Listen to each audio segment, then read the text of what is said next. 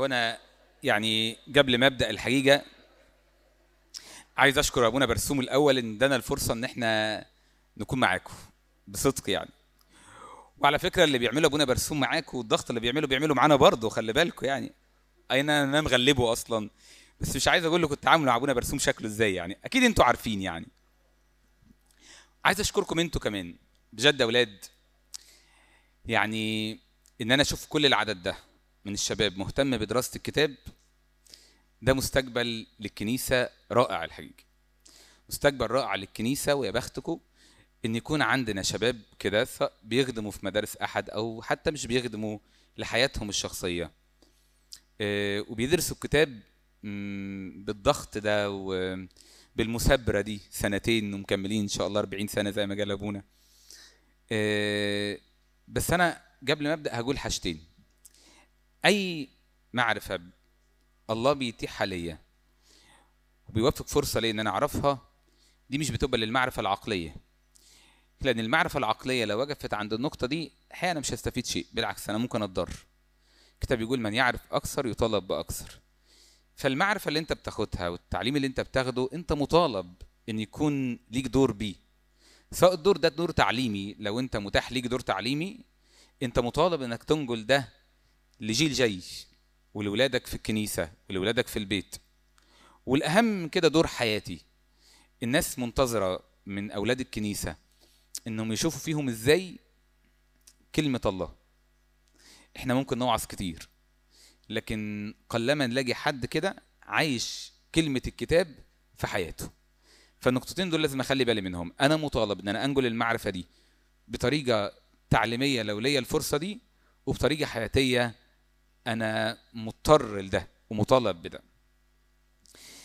المفروض إن الشباب هيجيبوا وصلة لكن أنا هبدأ لغاية ما يجيبوا الوصلة كده المقدمة الصغيرة دي. بسم الآب والابن والروح القدس اله واحد آمين. سفر صموئيل الأول بداية جديدة. بداية جديدة لمرحلة جديدة تماما في حياة شعب الله في العهد القديم. ولما أقول شعب الله يعني كنيسة العهد القديم يعني الجماعة اللي اختارها الله عشان يهيئها إن يحصل منها الخلاص. فسفر صموئيل بداية جديدة ليه؟ لأن في سفر صموئيل هتبدأ مرحلة جديدة من حياة شعب الله وهي مرحلة المملكة. ودايما في دراستنا للكتاب بنزوغ في البدايات الجديدة. يعني النجلة مثلا من عصر البدايات للآباء واختيار أبونا إبراهيم ساعات نبقى مش مدركينها كويس حصلت إزاي. النجلة بتاعت موسى وإن يكون في قائد وشعب وليه مكان برضو النجلة دي لازم نكون متقنينها كويس ودول مشهورين يمكن. لكن نجلة المملكة من عصر القضاه لعصر المملكة الحقيقة النجلة دي لازم تكون مهمة وواضحة جدا في حياتنا واضحة جدا في معرفتنا لأنها هتفيدنا كتير. ففي خلال الثلاث مرات دول إحنا هناخد بداية المملكة إزاي يتحول شعب الله؟ من مجرد شعب لمملكة ليها ملك وقصر. وإزاي دخلت السياسة في الأمر؟ وإزاي بعد كده بيجي القصر أو الملك بيتعاطى إزاي مع المؤسسة النبوية أو الدينية والأنبياء وعلاقتهم بالملوك. وده لو فهمناه كويس هنفهم كتير من أسفار الأنبياء لأن دايما مثلا في أسفار الأنبياء لما توصلوا لها كده ربنا يديكم طول العمر طبعا لما توصل لأسفار الأنبياء هتلاقوا إن فلان تنبأ في أيام مثلا أشعياء تنبأ في أيام عزية ويسام وأحاز. أنا لو بقرأ الأسماء دي مين عزية؟ وليه اشعياء يعني اتقال إنه تنبأ في أيام عزية؟ هفهم كويس إن اشعياء ده النبي وعزية ده مين؟ ده الملك. والكتاب أكنه كان بيشاور على العلاقة اللي ما بين الاثنين دول صوت الله والملك اللي الله إداله الملك علشان يقود شعبه. فسفر صموئيل الأول أو الثاني ملوك الأول والثاني الاسفار اللي هتديني هذه البداية بداية المملكة. وصلنا إزاي لهنا؟ وصلنا إزاي لغاية صموئيل. من البداية خالص عصر البدايات أبونا آدم. عصر البدايات اللي يغطيه سفر التكوين آدم البدايات ما بعد الطوفان نوح. بداية اختيار الله لشعبه لما الله بدأ بأبونا إبراهيم إبراهيم اترك أرضك وعشيرتك. سفر البدايات أو سفر التكوين اللي نقدر نغطي منه عصر من عصور الكتاب المقدس. طبعا زي ما أنتم اتعلمتوا آه، العصور هنا مش متساوية في المدة. بالعكس ممكن تلاقي إصحاح واحد من الكتاب وغطى فترة أو حقبة زمنية كبيرة جدا ممكن تلاقي سفر كامل زي سفر الخروج ومع ذلك بيغطي سنة واحدة بس.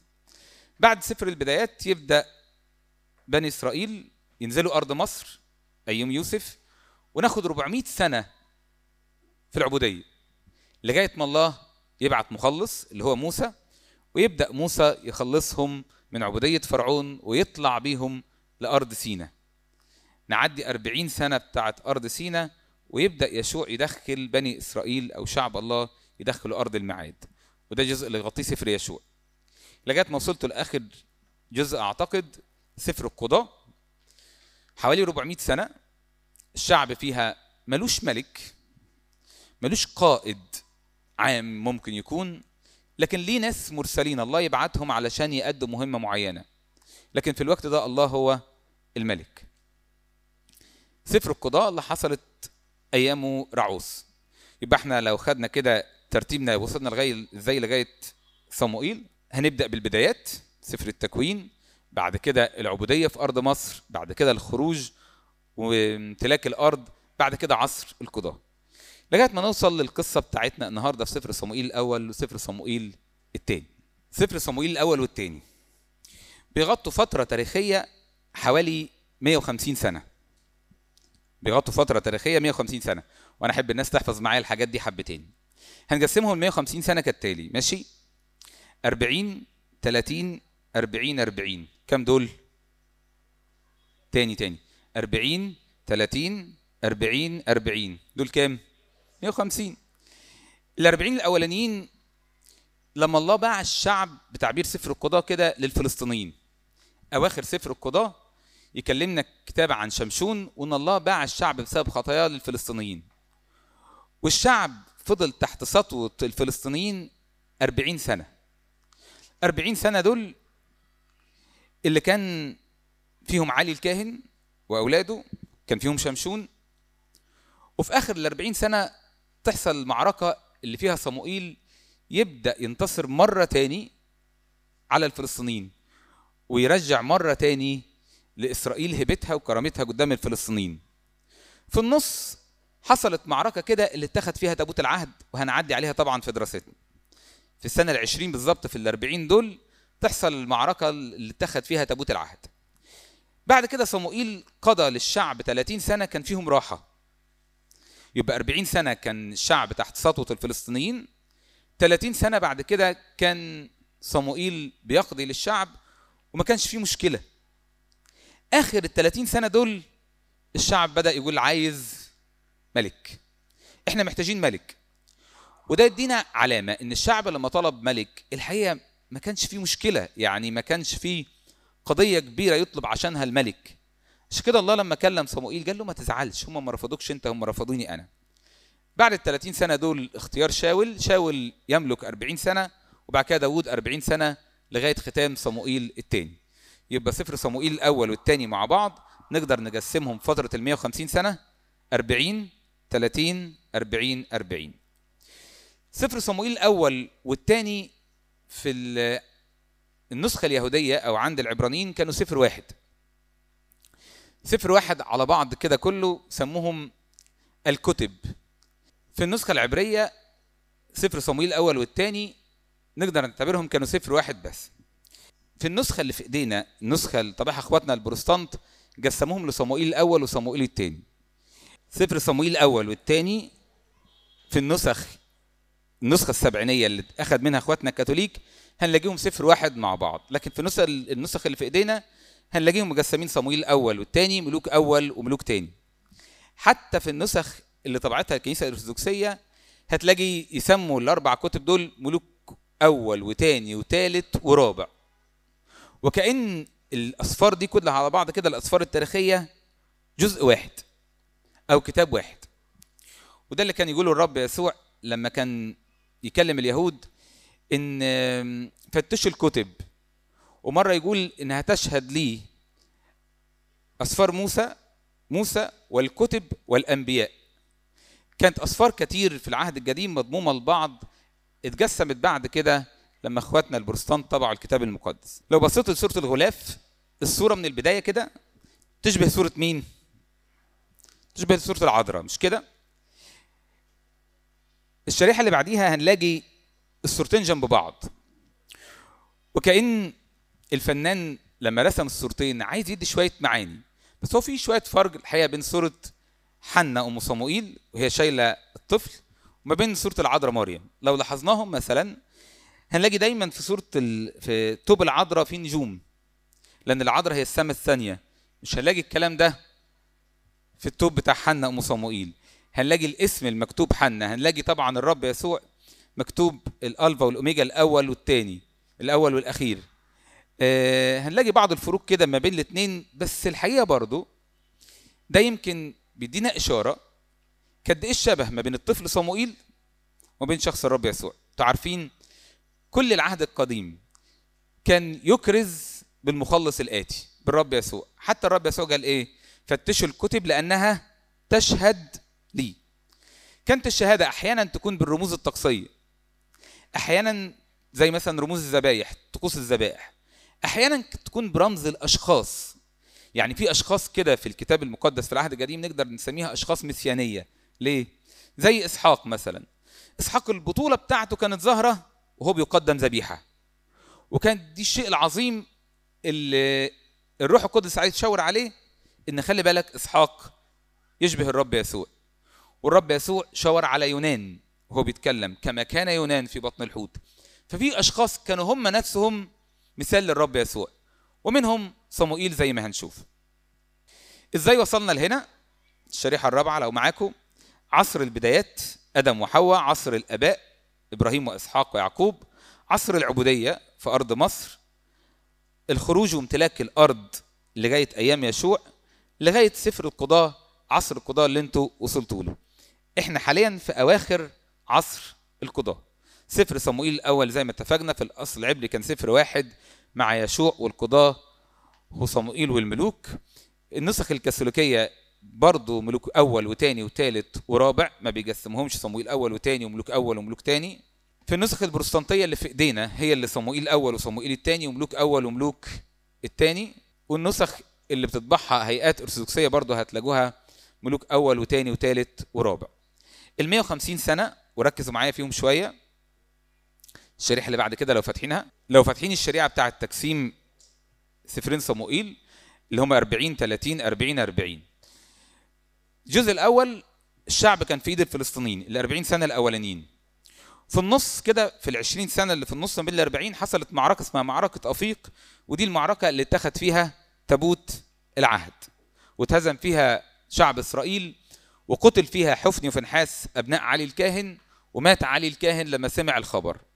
20 سنة كمان في آخر ال 40 حصلت معركة المصفاة المعركة العظيمة اللي قادها صموئيل النبي وعمل نصرة عظيمة ورجع مرة تاني الكرامة لشعب إسرائيل.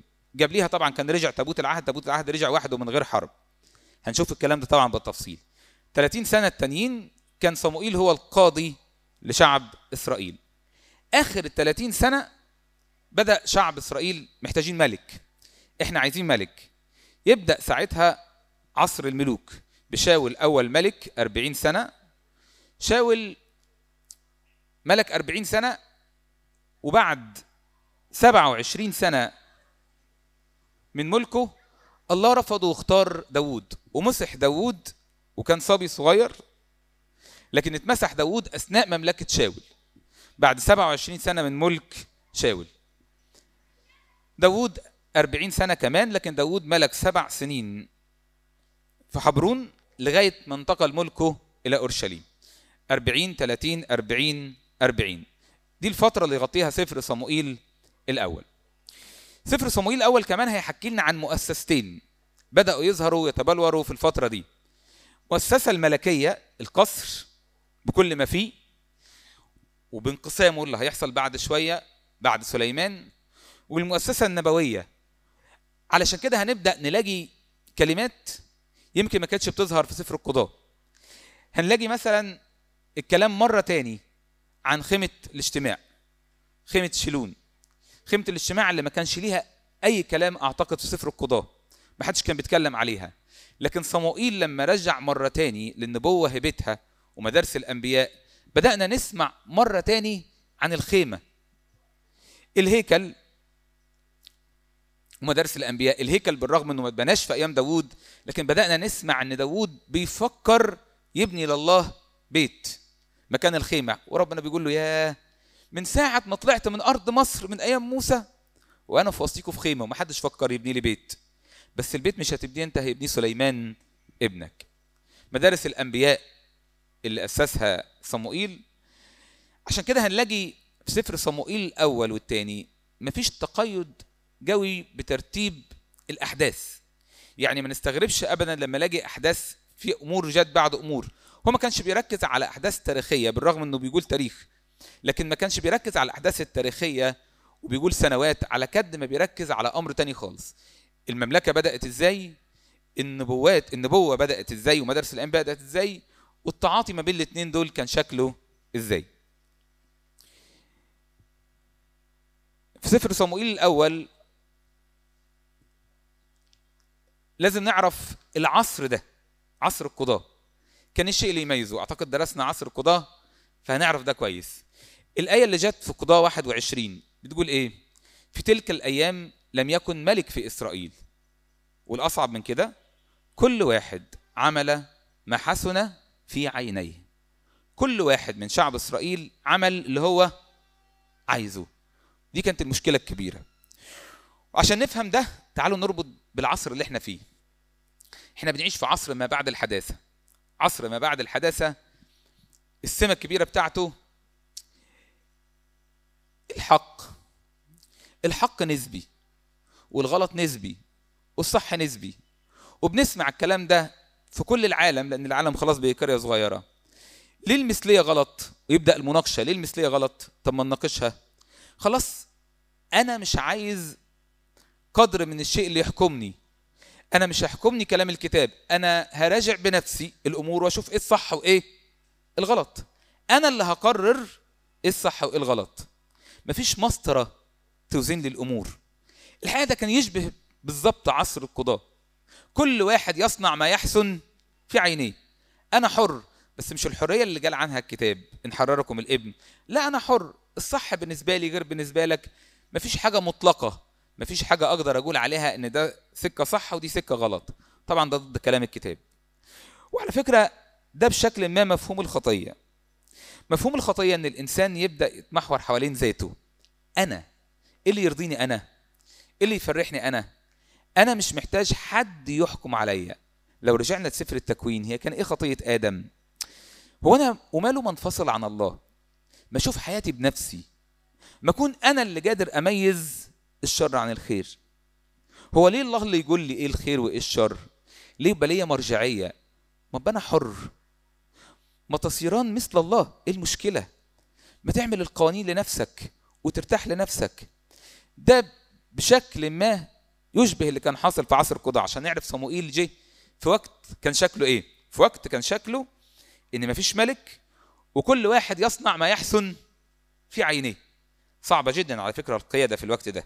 صعب جدا تلاقي شخصية يبدأ الناس يتجمعوا حواليها يقولها لا ماشي خلاص هنسمع كلامك. هنسمع منك كلمة الله. لأول مرة في سفر صموئيل الأول نلاقي اللفظ رب الجنود.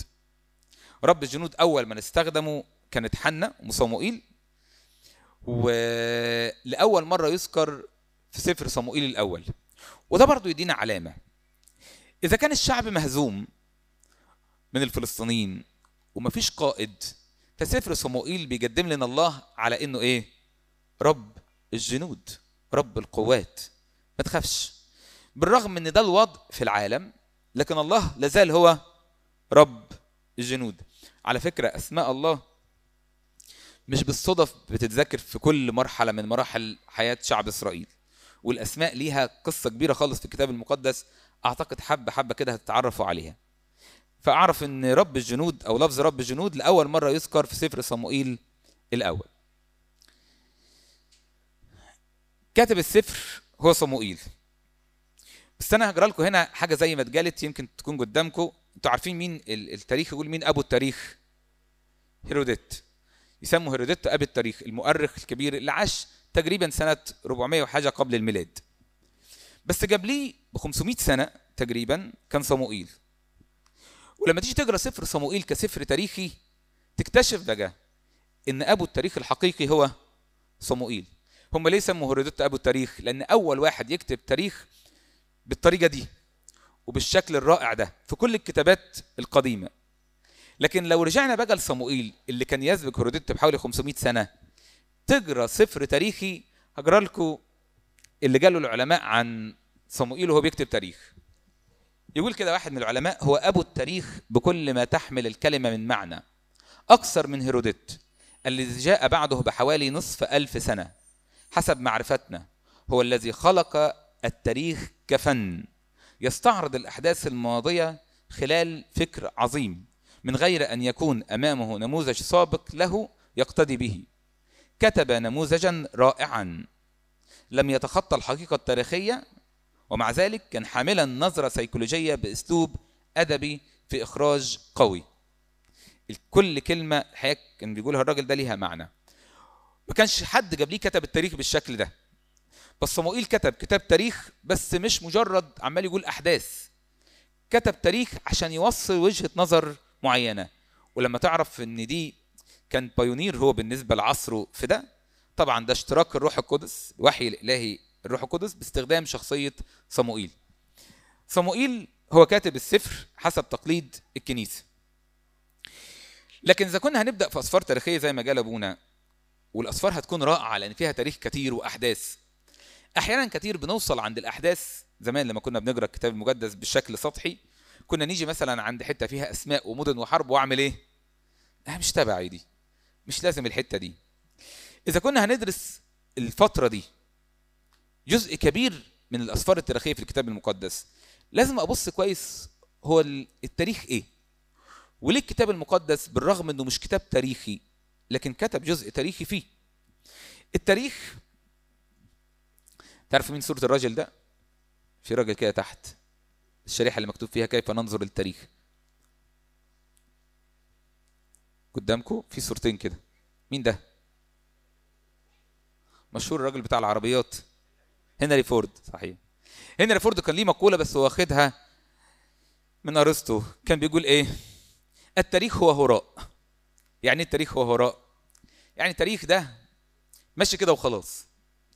يعني لا تقدر تعرف له هو رايح فين. صدفة. فنك يعني ماشي وخلاص. ما تقدرش تعرف إيه اللي بيحصل. فجأة ممالك بتطلع وفجأة ممالك بتنزل فجأة شركات بتطلع وفجأة شركات بتنزل. الحقيقة ما تقدرش تعرف للتاريخ وجهة ما تقدرش تعرف التاريخ هيوديك على فين. الأحداث ما تقدرش تعرف توصلك على فين. ده كان رأي. ناس بعض الناس قالوا أو شافوا إن التاريخ كده. هو هراء يعني ملوش هدف. أهي أحداث بتلف ورا بعض زي نظرة ناس كتير للأحداث اللي بتمر بينا الوقت ده. حد تاني قال إن أردت فهم الواقع فادرس التاريخ. يعني إذا كنت عايز تدرس الواقع اللي أنت فيه لازم تدرس التاريخ. على فكرة ده بعيد عن الكتاب المقدس ده بشكل عام. الست اللي قالت دي كانت كاتبة حاجة على جائزة نوبل وعاشت أغلب وقتها في الصين. تلاقوا الاسم مكتوب. حد تاني قال كده؟ جورج سانتيانا قال هؤلاء الذين لا يتذكرون التاريخ محكوم عليهم بإعادته. على فكرة دي مقولة مشهورة جدا. وقالها موشى ديان على مصر في حرب 67 قال المصريين مش بيجروا التاريخ. فأنا نجحت عشان هم مش بيجروا التاريخ. اللي مش هيجرى التاريخ كويس محكوم عليه بإعادته. تتخيلوا بقى إذا كان العلماء والأدباء والناس الفلاسفة والمفكرين شايفين التاريخ بالشكل ده البعض شايف إنه هراء ولا أي حاجة كده أحداث وخلاص والبعض شايف إن لأ عشان تعيش كويس لازم تبص ورا كان في إيه؟ تتعلم من اللي قبل كده كان في إيه؟ واحد تاني كان بيقول ما نتعلمه من التاريخ أن الناس لا تتعلم من التاريخ لأنهم بيعيدوا إيه؟ نفس التصرفات مرة تاني. حد من الآباء في في البستان كان يقول إيه؟ لا أتذكر أن الشيطان أسقطني في خطية مرتين. طبعا ده جبار الحقيقة. بس عارفين ده معناه إيه؟ إنه اتعلم منين؟ من اللي فات. بص في اللي فات وتعلم منه. أباء الكنيسة بقى بيبصوا للتاريخ إزاي؟ أباء الكنيسة يدونا حاجة عن التاريخ كده إن التاريخ مركزه ومحركه هو شخص الرب يسوع المسيح. مركز حركة التاريخ كله ومحرك التاريخ هو شخص ربنا يسوع المسيح. لو فصلنا شخص المسيح عن الأحداث اللي بتمر بنجراها في العهد القديم. هتجرى لي أحداث ممالك. كان في واحد اسمه داوود وعمل مملكة عظيمة وحارب الناس اللي حواليه وخدهم بقى المملكة ضعفت زي زي أي مملكة زي أي تاريخ. لكن الحقيقة لما تيجي تبص للتاريخ بوجهة نظر مسيحية لا لا لا لا لا. الموضوع ما كانش كده. الموضوع إن كل الأحداث دي كانت بتتربط علشان تشاور على نقطة معينة في التاريخ. سنة واحد ميلادية مثلا اللي هيتولد فيها الرب يسوع. وكل الأمور وكل الأحداث كانت بتاخدنا ناحية ده. زي ما إحنا حاليا في العصر اللي إحنا فيه. كل أحداث التاريخ بتاخدنا ناحية إيه؟ المجيء التاني. كل قداس الكنيسة تصلي بلحن وتقول وننتظر قيامة الأموات وحياة الدهر الآتي. كل الأحداث مع بعض تاخدني ناحية السكة دي ناحية سكة مجيء المسيح التاني. العهد القديم كله تاريخيا بيتمحور حوالين شخص الرب يسوع المسيح. عشان وإحنا بنقرأ التاريخ نعرف إن ده مهم. هل الكلام ده كان في كتاب؟ طبعا. بص كده في رومية 8 يقول إيه؟ فإننا نعلم أن كل الخليقة تئن وتئن دي أحداث تاريخية. كل الخليقة تئن وتتمخض معا إلى الآن. وليس هكذا فقط بل نحن الذين لنا بكورة الروح. نئن في أنفسنا أيضا متوقعين التبني فداء أجسادنا. عايز يقول لي بولس الرسول من الايات دي؟ بصوا كل الخليقة بتئن بس كلنا بنئن متوقعين التبني لكن في حدث في الآخر كل الأحداث دي ما ينفعش تتقري غير من خلاله. معلمنا بولس الرسول برضه لما يقدم لنا العهد القديم يقول كده في كورنثوس الأولى عشرة هذه الأمور جميعها أصابتهم مثالا وكتبت لإنذارنا نحن الذين انتهت إلينا أواخر الدهور. إيه هذه الأمور جميعها؟ في كورنثوس الأولى عشرة بيحكي قصة شعب الله. يقول إيه؟ خلي بالكم لا نشتهي كما اشتهى قوما منهم ولا نجرب المسيح كما جرب المسيح أيضا قوم منهم. كان بيحكي قصة شعب الله وهم طالعين في أرض سينا بس هو مش بيحكيها كقصة بس هو بيحكيها وبيربطها بمين؟ بيا. وفي الآخر يقول إيه؟ خلي بالكم كل الأمور دي أصابتهم مش عشانهم هم دي عشان مين؟ مثالا لنا. ومرة تانية يقول الأحداث التاريخية بتاعه العهد القديم بشكل واضح لأن كل ما كتب كتب لأجل تعليمنا. كل اللي اتكتب ده ما اتكتبش كده وخلاص. كل حادثة هتجراها كل موقف هندرسه مع بعض. مش علشان أعرف حاجة حصلت زمان علشان ده اتكتب ليا أنا دلوقت سنة 2021 عشان أنا هتعلم منه درس وما كانش صدفة إن الله يكتب ويسجل في سفر صموئيل الأول. فكل الأحداث التاريخية لازم تتجري بالمنظور ده. كل ما سبق فكتب كتب لأجل تعليمنا اللي أصابهم في العهد القديم ده خلي بالكم ده عشان خاطرنا إحنا. علشان إحنا كمان نتعلم من ده. هنبدأ في سفر صمويل الأول قصة المملكة. وحقيقة قصة المملكة دي مش قصة عادية. أنا بحب الجزء ده جدا في الكتاب المقدس على فكرة. هي قصة كل واحد فينا. قصة حياتك. ممكن تمشي وراها كده وراء كل ملك وراء كل حدث.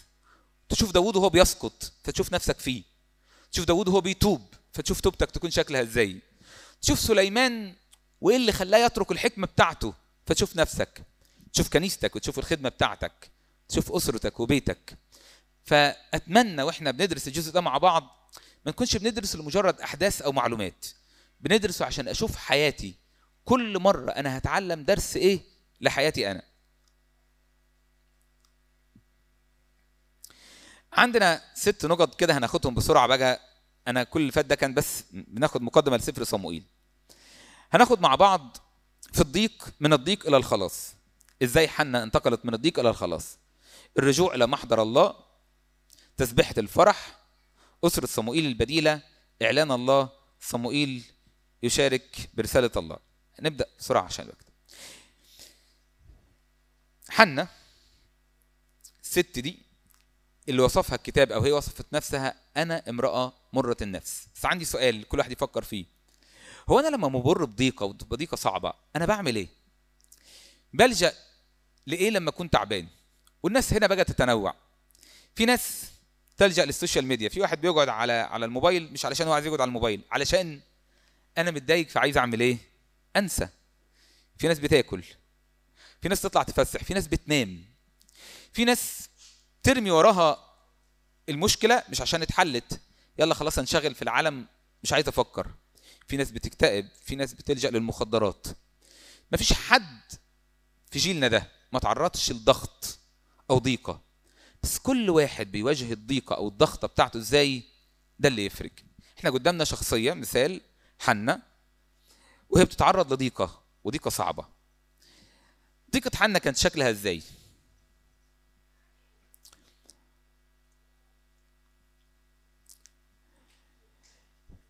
كلنا عارفين القصة أنا يعني أعتقد ما فيش وقت إن إحنا نقرأ مع بعض لكن ببساطة ألقانا راجل من سبط لاوي رايح واخد مراتاته الاتنين حنة وفننة ورايح بيهم العيد.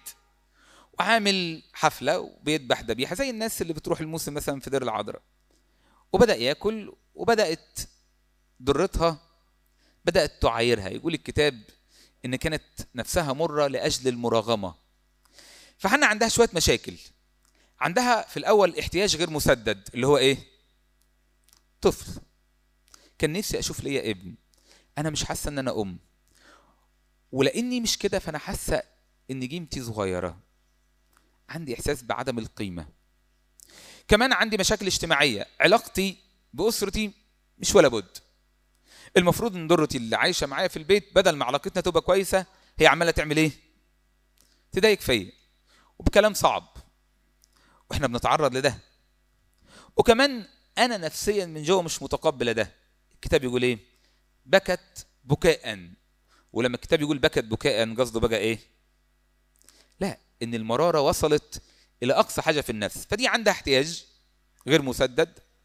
عندها مشاكل اجتماعية في في محيط معارفها عندها كمان مشكلة نفسية جواها هي إنها مش متقبلة ده.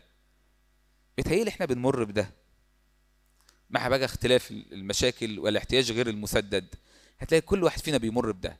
فلازم وإحنا عايشين مع حنا أم صموئيل نتخيل هي عايشة إزاي. شيء مهم جدا على فكرة إن أنا أدخل جوه قصة الكتاب وأحس نفسي جزء منها. وسط العيد ورفضت تاكل وألقانا كان بيحبها فبيقول لها وأنا مش عندك احسن من عشر أولاد انت زعلانة ليه؟ واخذت حنة نفسها كده وبدأت تصلي. حنة اللي عندها المشاكل دي جبلت مشكلتها إزاي؟ إحنا قلنا كل واحد بيجابل الضيقة بشكل مختلف أو بيتعامل مع مشاكله بشكل مختلف. حنة بقى جبلت المشكلة إزاي؟ أول حاجة مش عارف أنتوا فاتحين الشريحة الصح ولا لأ. يقول الكتاب أربع كلمات كده عن حنة. يقول فصلت إلى الرب. وإيه كمان؟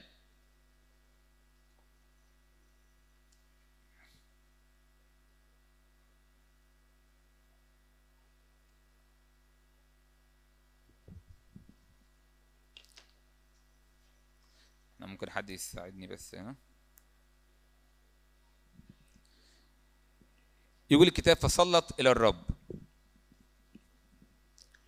وبكت بكاء. ونظرت نظرا وأكثرت الصلاة. بص كده تعبير الكتاب إزاي اتعاملت مع المشكلة بتاعتها. صلت إلى الرب ونظرت نظرا وبكت بكاء وعملت إيه؟ وأكثرت الصلاة. إحنا امام نموذج لإنسانة. عندها ضيقة وضيقة صعبة مش سهلة بالنسبة لها. لكن تعاملت معاها إزاي؟ تعاملت معاها بالأربعة دول. ودي تعبيرات جت في القطعة المفروض نقراها. صلت إلى الرب بكت بكاء نظرت نظرا وأكثرت الصلاة. حنة دخلت في موقعة موقعة الصلاة.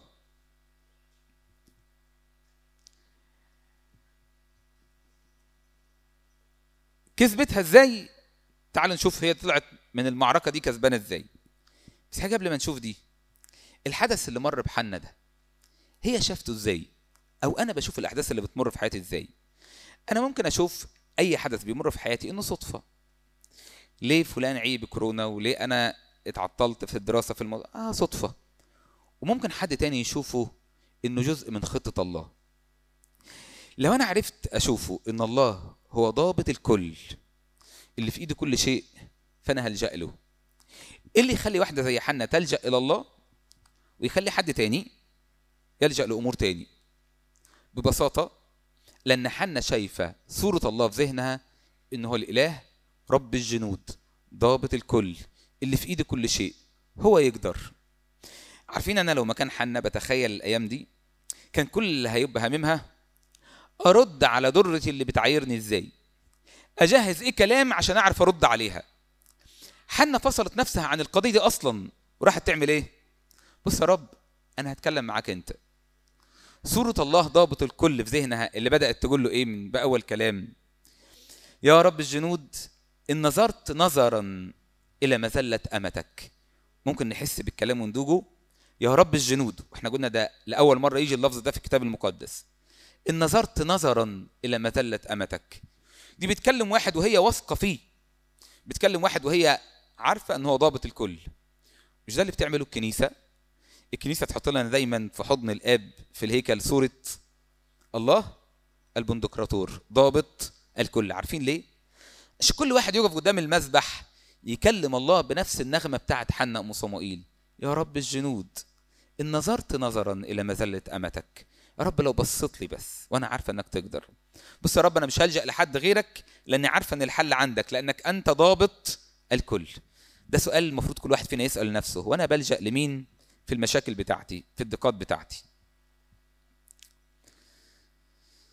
آه، اسم حنا طبعا الأسماء هتلاقوها في الكتاب فيها بعض أحيانا التنوع أو الاختلافات. اسم حنا معناها نعمة. والحقيقة القصة كلها بتشير إلى الرب يسوع. القانا اللي تزوج من اتنين. هو الرب يسوع اللي كان عنده كنيسة العهد القديم وكنيسة العهد الجديد. كنيسة العهد القديم اللي يبان إن هي كنيسة مثمرة عندها أولاد. كان ليهم المواعيد وليهم الناموس وليهم الكتب ومحدش يقدر ينكر ده وليهم الأنبياء. كنيسة العهد الجديد اللي هو إحنا الأمم عاقر. لكن الله تعامل معاها بالإيه؟ بالنعمة. حنة اللي تشبه كنيسة العهد الجديد.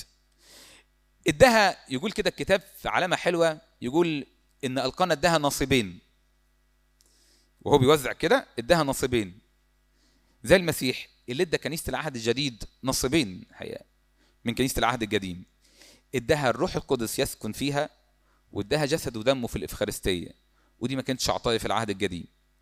فكنيسة العهد القديم بكل ما فيها بأنبيائها صحيح. هم اللي ليهم المواعيد والأنبياء وإحنا طعمنا فيهم. لكن التعامل مع كنيسة العهد الجديد اللي هو أنتوا أمر مختلف تماما. كنيسة العهد الجديد العقر دي بيجي تلد أولاد لله بس مش بحسب النسل البشري تلد أولاد لله بالمعمودية. ويصير لها أولاد كثر مع إنها كانت إيه في الأصل؟ عاقر وكأن ده إشارة كده لقصة الخلاص في العهد الجديد. دي حنة النعمة كنيسة العهد الجديد. لو فاتحين الشريحة اللي بعديها هنلاقي النعمة في ليتورجية الكنيسة. إحنا للأسف لما بنتكلم عن النعمة أحيانا بنتخوف حبتين مع إن الكنيسة بتاعتنا عايشة في صلواتها. في صلواتها كده عجنة الصلاة بتاعتها بالنعمة. أبونا كل ما يصرف الشعب يقول له إيه؟ محبة الله الآب وإيه؟ ونعمة ربنا يسوع المسيح. شركه وموهبه وعطيه الروح القدس. عارفين ليه؟ لأن الكنيسة فاهمة كويس إن هي اتخذت من العالم لحضن الله بالنعمة بالعطية بالنعمة المجانية اللي الرب يسوع اداها. في طقس المعمودية في قداس المعمودية هقرا لكم حتة حلوة خالص كده يقولها أبونا وهو بيصلي قداس المعمودية ودي الصلاة اللي بتصلى على المية قبل العماد. أبونا يقول كده أيها السيد الرب الإله ضابط الكل أبو ربنا ومخلصنا يسوع المسيح. نسأل ونطلب من صلاحك يا محب البشر عبيدك الذين قدمت أسماءهم اللي هم داخلين على العماد ارحمهم واجعلهم مستحقين النعمة التي تقدموا إليها لينالوا من روحك القدوس. يا رب من فضلك ارحمهم وخليهم مستحقين للنعمة اللي هم تقدموا إليها. إذا الكنيسة في فهمها وفي كيانها وبتقدم لأولادها كل مرة إحنا أصلا موجودين في هذا المكان حوالين حضرة الله اللي في وسطينا بالنعمة. حنة اللي معنى اسمها نعمة. جوزها ألقانا إداها نصيبين وكأنه بيقول لها على فكرة أنا بحبك بالرغم إنك عاقر لكن أنا شايف المستقبل شايف إنك هتقدر تجيبي وده حتى الله على فكرة هو بيتعامل معانا. الله ولاد مش بيتعامل معانا بالقطعة. يعني لما بتبقى في خطية أو ساقط مش الله بتاع خلاص أنت مش واجع ابعد عني مالكش دعوة بيا. إطلاقا صدقوني أبدا. بينظر لكل واحد فينا ضعيف في المستقبل. يتأصل يعقوب. أنا بس باخده بالراحة. طول ما هو متعاطي معايا وبيسمع وبيقوم ويسقط ويقوم ويسقط ويقوم فهو ابني. أنا شايفه كده. حنا النعمة كنيسة العهد الجديد. انتصرت حنا إزاي بقى في صلاتها؟ أنا هقرأ نقرأ مع بعض كده جزء من صموئيل الأول. هقرأ اللي جالته حنا بالظبط ونفسي كده تشاركوني ولو بأذهانكم أنا عارف إن ممكن تغطوا ده في مجموعات العمل. إيه صفات الصلاة اللي صلتها حنا ما كل الناس بتصلي اشمعنى دي أول ما صلت الأمور اتجلبت كده راسا على عقب؟ قالت كده يا رب الجنود إن نظرت نظرا إلى مذله امتك وذكرتني ولم تنسى أمتك بل أعطيت أمتك زرع بشر فإني أعطيه للرب كل أيام حياته ولا يعلو راسه موس. وكان إذ أكثرت الصلاة أمام الرب وعالي يلاحظ فيها فإن حنة كانت تتكلم في قلبها وشفتاها فقط تتحركان وصوتها لم يسمع أن عالي ظنها سكرة. إيه بقى صفات الصلاة اللي صلتها دي؟ قولوا لي حنة قالت كام جملة كده على بعض؟ قليلين جدا. عارف لما تعدهم؟ أربع جمل. يا رب الجنود إذ نظرت نظرا إتضاع أمتك وذكرتني وبصيت لمذلتي واديتني نسل أنا هديهولك تاني. فصلاة حنة كانت صلاة قليلة صغيرة ما كانتش بكثرة الصلاة ما كانتش بأنها قاعدة تحفظ كلام محفوظ أمام الله كمان الكتاب يقول كلمة أكثرت الصلاة يعني إيه أكثرت الصلاة؟ يعني إيه أكثرت الصلاة؟ اللجاجة بالرغم إنها جملة صغيرة كانت بتقولها بس عمالة تعمل إيه؟ تكرر وتصلي نفس الطلبة ولو بأساليب مختلفة في طلبة أمامها وهي تكسر الصلاة أمام الله. اللجاجة من صفات الصلاة المستجابة. قالت إيه كمان حنة؟ والكتاب قال إيه عن صلاة حنة؟ إنها صلت من من قلبها. الحقيقة الكلمة دي لازم تحط عليها عشرين ألف خط. صلت من قلبها إزاي؟ هي صلاة القلب. اللي علموها لنا الآباء في صلاة يسوع وهنيجي لصلاة يسوع بعد شوية. يمكن صلاة يسوع كانت صلاة صغيرة. يا رب يسوع المسيح ابن الله ارحمني أنا عبدك الخاطي كان أنبا أنطونيوس يكررها آلاف المرات في اليوم بلجاجة شديدة جدا وبقلب وبوعي. صلت حنة الصلاة وهي منتصبة أمام الله. الترجمة السبعينية يجيب المعنى منتصبة أمام الله. يعني إيه منتصبة أمام الله؟ يعني إيه منتصبة أمام الله؟ عندها شعور بحضور الله قدامها. هي مش بتقول كلام مش داخلة وخلاص. هي عندها شعور بحضور الله واقفة أمامه بتكلم وبتقول له يا رب الجنود لو بصيت لي ونظرت إلى مذلة أمتك واديتني نسل أنا هرده لك يا رب. حاجة مهمة جدا بقى. تعرضت حنة لتجربة وهي بتصلي أنا وأنت لو تعرضنا لها أنا أول واحد هفشل فيها الحقيقة. تخيل واحدة تعبانة ومتضايقة وحاسة بكل هذا الضيق. وما راحتش بره لجأت لمين؟ للهيكل. ركعت أمام الهيكل عشان تصلي. شفتاها بس بتتحركان وبتصلي بدموع. دخل الكاهن يقول لها إيه؟ إلى متى؟ لا تنزعين سكرك عنك. وبدأ يزعق فيها وبدأ يكلمها بطريقة عارفين إحنا هنعمل إيه بقى في الحالة دي؟ يعني ده ممكن نحذفه من المضبطة يعني. هو ولا منهم ولا كفاية شرهم. يعني هو كان سأل عليا وأنا تعبانه كمان لما أجي أصلي يقول لي انت سكرانة. هو اتاكد الناس سكرانة بره ما يروح يشوف هو ساب كل الناس وجاي يقول لي أنا انت سكرانة؟ ولما علي الكاهن يقول لها انت سكرة ما إحنا كده إن آسف الأمر ده يعني متكرر. هو الراجل شافه كتير فظن إن دي كمان إيه؟ سكرانة. ومن وصف الكتاب لحالة الشعب في الوقت ده يدينا مثال كده إن الشعب كانت أخلاقياته منحدرة الحقيقة. فكانت أبسط شيء إن تقول له إيه يا عم؟ أنت بتكلمني كده ليه؟ بس باتضاع شديد الحقيقة في هذه التجربة الصعبة. وأعتقد إن ده ده ده كده الصمام اللي أول ما فتحته حنة وعشان خاطره أخدت اتضاعها. عاملة زي المرأة الكنعانية بالظبط. رب يسوع مش بيرد عليها. وفي الآخر لما رد راح قال لها إيه؟ ليس حسنا أن يؤخذ خبز البنين ويطرح للكلاب. هترد تقول إيه بقى؟ هترد تقول كلاب إيه وأنت بتكلمني كده ليه؟ حنة ردت قالت إيه؟ لا يا سيدي أمتك ليست بنت بليعال أنا امرأة مرة النفس. شايفين الأدب في الرد؟ شايفين الرقي في الرد؟ شايفين الاتضاع كمان في الرد؟ أعتقد هذا الاتضاع هو المفتاح اللي قدرت حنة تاخد بيه كل طلباتها. كان ممكن ترد بطريقة تانية خالص بس حنة قدرت تنجح في الاختبار ده. صلاة حنة ام صموئيل وإزاي نجحت فيها. إحنا كنا في النقطة الأولى النقطة الأولى أكبر نقطة يعني مش هنطول في النقط الباقيه أنا عارف معلش. الدنيا حر وأنتوا سكتوا أول حاجة كانت الضيقة وإزاي حنة قدرت تقابل الضيقة دي؟ النقطه الثانية حنة ورجوعها إلى محضر الله. حنة أخذت صموئيل بعد ما كمل ثلاث سنين ورجعت بيه مرة تانية إلى محضر الله. والكتاب يقول كده. ثم حين فطمته أصعدته معها بثلاثة ثيران وإيفة دقيق وزق خمر ورجعت مرة تاني لعلي الكاهن تقدم ابنها إلا الله اداهولها ممكن تركزوا معايا لحظة؟ هي كان نفسها في إيه وبتصلي له؟ في طفل. إنهي منطق يقول لما الطفل ده يجي أعمل إيه؟ أسيبه. ده أنا حياتي كلها كان عندي أم ما عندهاش غير بنت واحدة وكانت أجهضت حوالي هي بتقول لي حوالي سبع مرات. فلما ربنا اداها بنت جيت لي ما كنتش بطلعها بره البيت ما بتشوفش حد. وبغسل لها إيديها ووشها كل دقيقتين ثلاثة لازم يتغسل وشها مرة. فالبنت جالها توحد جابتها لنا في الحضانة وهي عندها توحد. البنت جالها توحد ليه؟ هي حبساها. فبقت الأم بتتعالج نفسيا والبنت بتتعالج كمان من التوحد اللي عندها. ليه؟ لأن هي ركزت كل قدراتها وطاقاتها وإمكانياتها ياه ربنا اداني طفل. هعمل إيه بقى؟ هخبيه. إحنا بنعمل كده. أما حنا لما ربنا اداها طفل راحت عملت إيه؟ مش أنا وعدتك اديهولك طب أنا عندي سؤال. أمال كنت بتطلبيه ليه؟ لا أنا كنت بطلب عشان أديهولك أصلا. وكأن حنا كانت شايفة إن هذا الابن لمهمة لرسالة الخلاص وكانت طالباه للشعب مش ليها.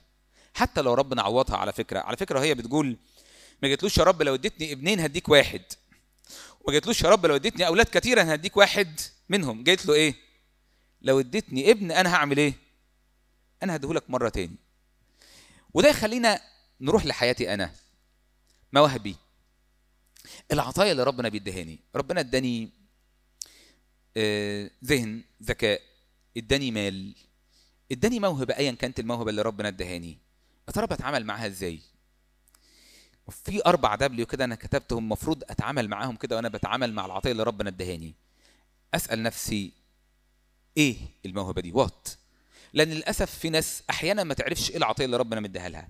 أحيانا في ناس من عدم قدرتها إنها تنظر لده بصة عند كل الحاجات اللي عند الناس مش بصة على الحاجات اللي ربنا اداها لها. فأول خطوة أنا بتعامل مع الله هو ربنا مديني إيه أصلا؟ هي إيه العطية اللي ربنا مديهاني؟ وات ربنا اداني إيه؟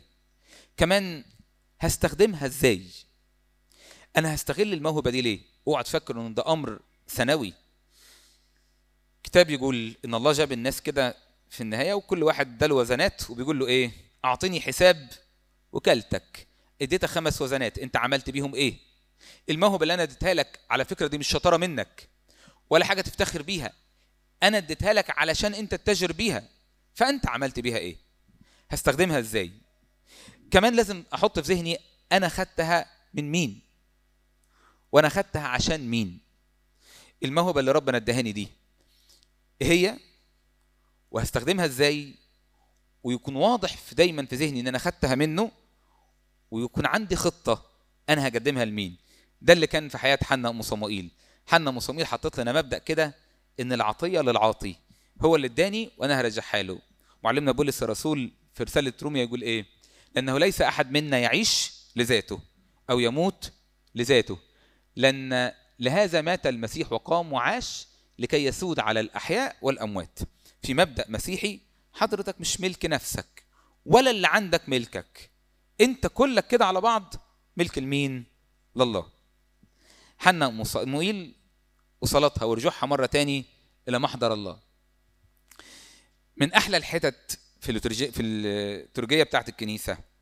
أبونا هو واقف في القداس الغروري بيقول إيه؟ أنا بحب جدا الجزء ده وأتمنى وابونا بيصليها بيصليها كده كلنا نفتح ودنا ليها.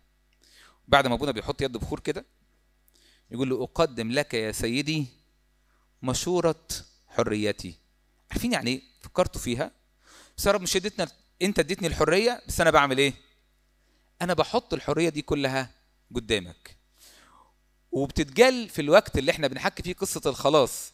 وكأننا بنتخيل الرب يسوع هو بستان جسماني وهو بيقول إيه؟ بنفس الكلمات بيقول عني وعنك. إن شئت أن تعبر عني هذه الكأس لكن لا تكن إرادتي بل إرادتك. أنا هعدي حبة كده. صموئيل كرمز للمسيح. أعتقد هنلاقي ده في كل القصة بتاعته. اسمه اسم صموئيل معناه إيه؟ معناه الاسم هو الله. الاسم هو الله وكأن صموئيل مثال لمين؟ لله. من أول اسمه. رسالته وتكريسه. التكريس بتاع صموئيل يشبه بالظبط اللي عمله الرب يسوع وهو في الهيكل وهو صغير. حنا جابت صموئيل لغاية الهيكل والرب يسوع وهو بيكلم العذراء مريم قال لها اما تعلمين إن يجب أن أكون لابد أن أكون فيما لابي أنت مش عارفة إن أنا لازم أكون ده مكاني. أنا مولود عشان الأمر ده. لأجل هذا قد أتيت. الرسالة بتاعت صموئيل لخلاص شعبه البداية الجديدة اللي عملها الرب يسوع والبداية الجديدة اللي عملها صموئيل لأجل شعبه. إحنا خدنا الضيقة اتعاملنا معاها إزاي؟ خدنا حنا ام صموئيل وهي بترجع مرة تاني إلى محضر الله. تسبحه حنا ام صموئيل تسبحه الفرح. أنا هجرى التسبحه كده؟ بس هنقف لو مشيتوا معايا في الباوربوينت حبة. تسبحه كان فيها فرح. اتقال الثلاث كلمات دول. فرح قلبي. تهلل. اتسع فمي. وكأن الثلاث كلمات دول لما تيجي تبص كده فيهم كلهم مليانين فرح. بس فرح حنا أم صموئيل ما كانتش فرحت عشان العطية عشان ربنا اداها صموئيل. قالت إيه؟ إنها فرحت بمين؟ بالرب. تفرح نفسي بالرب. يعني لما فرحت ما فرحتش عشان هو اداني ما أنا اديته له تاني. بس أنا فرحت بعمل الله في حياتي. من أجمل الأمور كان نفسي يبقى عندنا وقت كده وأعتقد ممكن تعملوها في البيت. حنا أم صموئيل وهي بتتكلم عن الله وبتذكر صفاته. كل التسبحه بتاعتها عبارة عن ذكر لصفات الله. أقرأ لكم كده الصفات اللي هي ذكرتها عن الله. قالت عن الله إنه قدوس وإنه صخرة. وعالم بكل شيء ويزن الأمور وزنا صحيحا ليس كالبشر في يده الحياة والموت عينيه على المسكين ومتواضع الأرض هو حارس لهم هو ديان فكل شيء تحت حكمه. ده اللي كانت شايفاه حنا في الله. وعلى فكرة نظرتنا لله وكلامنا عنه وصلاتنا عنه صلاتنا الطريقة اللي بنصلي بيه هي اللي تعكس صورتي أنا عن الله. وده جزء مهم جدا. ياما كخدام بنقدم صورة وصفات لله هي أصلا مش موجودة فيه. حنا أم صموئيل وهي بتصلي لله بتصفه زي ما عرفت في علاقة شخصية حقيقية. بص يا رب أنا عارفة إنك دي صفاتك. عارفة إنك قدوس. وعارفة إنه ليس مثل إلهنا. وعارفة إن في إيدك كل شيء. وعارفة إنك بتوزن الأمور صح مش زي البشر. وعارفة إنك بتنظر للمتواضعين. أنا محتاج أقرأ الصفات دي تاني وأراجع أنا معرفتي بالله شكلها إزاي. اتضاع حنا ام صموئيل وهي بتصلي وهي بتصلي التسبحة بتاعتها. واتضاعها ده بصوا ذكرت اسم الله حوالي عشر مرات غير صفاته. يعني صلاتها كانت مركزها مش حواليها هي ولا طلباتها ولا اللي هي عايزاه ولا انت يا رب عملت لي نصرة الحمد لله. كانت حتى في صلاتها كل صلاتها حوالين مجد الله. وده يمكن اللي صلى بيه أبونا برسوم وهو بيصلي من أجل المدرسة في الأول. يا رب خلي كل العمل ده لأجل مجدك. لما تقرأ صلاة حنا وصموئيل وتسبيحتها تعرف الإنسانة دي كانت إزاي عندها معرفة عميقة بالله. أنا ممكن يعني أستأذنكم عشان الحر والوضع اللي إحنا فيه ده أختم بالجزء اللي جاي ده ومعلش أستأذن أبونا ممكن نكمل لو في المرة اللي جاية ناخد حتة من المحاضرة دي عشان بس العطلة اللي حصلت. هنعمل مقارنة بين صلاة حنا وصموئيل صلاة العذراء مريم تسبيحة العذراء مريم. وهنتفاجئ إنها تقريبا بنفس الكلمات اللي جالتها حنا جالتها العذراء مريم لاقي ده في شريحة قدامنا مش عارف ظاهرة قدامك ولا لا. بصوا مثلا تقول حنا أم صمويل إيه؟ فرح قلبي بالرب. العذراء مريم في التسبيحة بتاعتها تقول إيه؟ تعظم نفسي الرب. إحنا بنقارن بين صموئيل ثلاثة وبين لوجا واحد وتمتد ما بينهم مسافة أزيد من الألف سنة. بس تحس كده إن نفس الكلام واحد. وده يدينا مرة تاني مثال قد إيه صموئيل كان مثال للرب يسوع. العذراء مريم تقول تعظم نفس الرب وحنا ام صموئيل تقول فرح قلبي بالرب. تقول كده الضعفاء تمنطقوا بالقوة. ده كلام حنا ام صموئيل العذراء مريم ترد عليها تقول لها إيه؟ نظر إلى اتضاع أمته. حنا ام صموئيل تقول ارتفع قرني بإلهي. يعني راسي ارتفعت بإلهي. والعذراء مريم تقول القدير صنع بي عظائم. لاحظوا التطابق ما بين الصلاتين لو سمحت. حنا أم صموئيل تقول يقيم المسكين من التراب ويرفع الفقير من المزبلة. الله بيعمل كده. والعذراء مريم تقول إيه؟ أنزل الأعزاء عن الكراسي ورفع المتواضعين. وكأن العذراء أخذت صلاة حنة وراحت عاملة عليها تطابق كده في حياتها. مرة تاني الشريحة اللي بعديها لو معاكم تقول كده حنة ام صموئيل ليس قدوس مثل الرب. والعذراء مريم تقول اسمه قدوس. حنة تقول الأشرار في الظلام يصمتون. الأشرار في الظلام يصمتون. والعذراء مريم تقول شتت المستكبرين بفكر قلوبهم. حنة تقول الشباعة أجروا أنفسهم أجروا أنفسهم بالخبز والجياع كفوا. الناس الشباعة أجروا أنفسهم عشان ياخدوا خبز. والجياع كفوا أخذوا كفايتهم. أمنا العذراء تقول كده أشبع الجياع خيرات وصرف الأغنياء فارغين. حنا أم صموئيل تقول يعطي عزا لملكه يرفع قرن مسيحه. والعذراء مريم تقول عضد إسرائيل فتاة ليذكر رحمته كما كلم أباءنا. ده يدينا علامات كتير. يدينا قد إيه العذراء كانت مطلع على العهد القديم وعلى الكتاب المقدس. يدينا الوحي الإلهي قد إيه راح مركز بين الشخصيتين دول وكأنه عايز يقول بص لصموئيل وبص للرب يسوع. كل قصة صموئيل دي كانت مثال للرب يسوع. يدينا إزاي التسبيحتين الحقيقة كانوا منقادين هما الاثنين بالروح القدس. في تسبيحة حنا أم صموئيل الكنيسة تحطها في الليتورجية بتاعتها مين يقول لي بنصلي التسبح دي إمتى؟ ليلة أبو غلمسيس في ليلة أبو غلمسيس نصلي الاثنين تسبيحة حنا ام صموئيل وتسبيحة العذراء مريم. عارفين ليه؟ كلهم فيهم موت وقيامة. تقول كده حنا ام صموئيل يمي يميت ويحيي. هو اللي في إيده السلطان. والكنيسة وهي سهرانة جنب القبر تقول للرب يسوع بص أنا كل الصفات دي شايفاها فيك. شايفاك الإله العظيم اللي كنت بتستعلن من أول العهد القديم لغاية الميلاد لغاية تسبيحة العذراء. إحنا خدنا ثلاث نقط معلش أبونا يسامحني عشان الوقت والحر ظروفنا جت كده معلش والباوربوينت خدنا الضيقة اللي مرت بحنا أم صموئيل وإزاي جبلتها. خدنا الرجوع مرة تاني لمحضر الله بصموئيل لما كبر. وخدنا تسبيحة الفرح اللي قدمتها حنا أم صموئيل. المرة اللي جاية ممكن ناخد الثلاث نقاط التانيين ونكمل معاهم المحاضرة اللي بعد كده. لإلهنا المجد دائما ابديا آمين.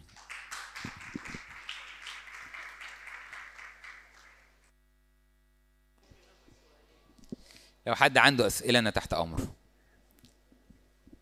أنا عارف الحر مأثر عليا وعليكم. لو ما سألتوش اسال أنا على فكرة.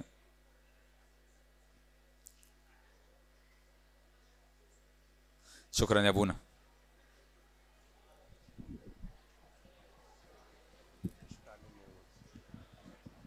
شباب ما تنسوش بكرة عيد النيروز فالمفروض كلنا نصلي القداس بكرة بداية سنة جديدة حد عارف رقمها؟ حد عارف رقم السنة القبطية؟ 1738 شوفوا السنين بتعدي بسرعة إزاي ها يا ريت كلنا بكرة نصلي القداس في ماري جرجس بس من ستة ونص لتسعة إلا ربع لكن باقي الكنايس كلها القداس من ستة لتمانية الا ربع.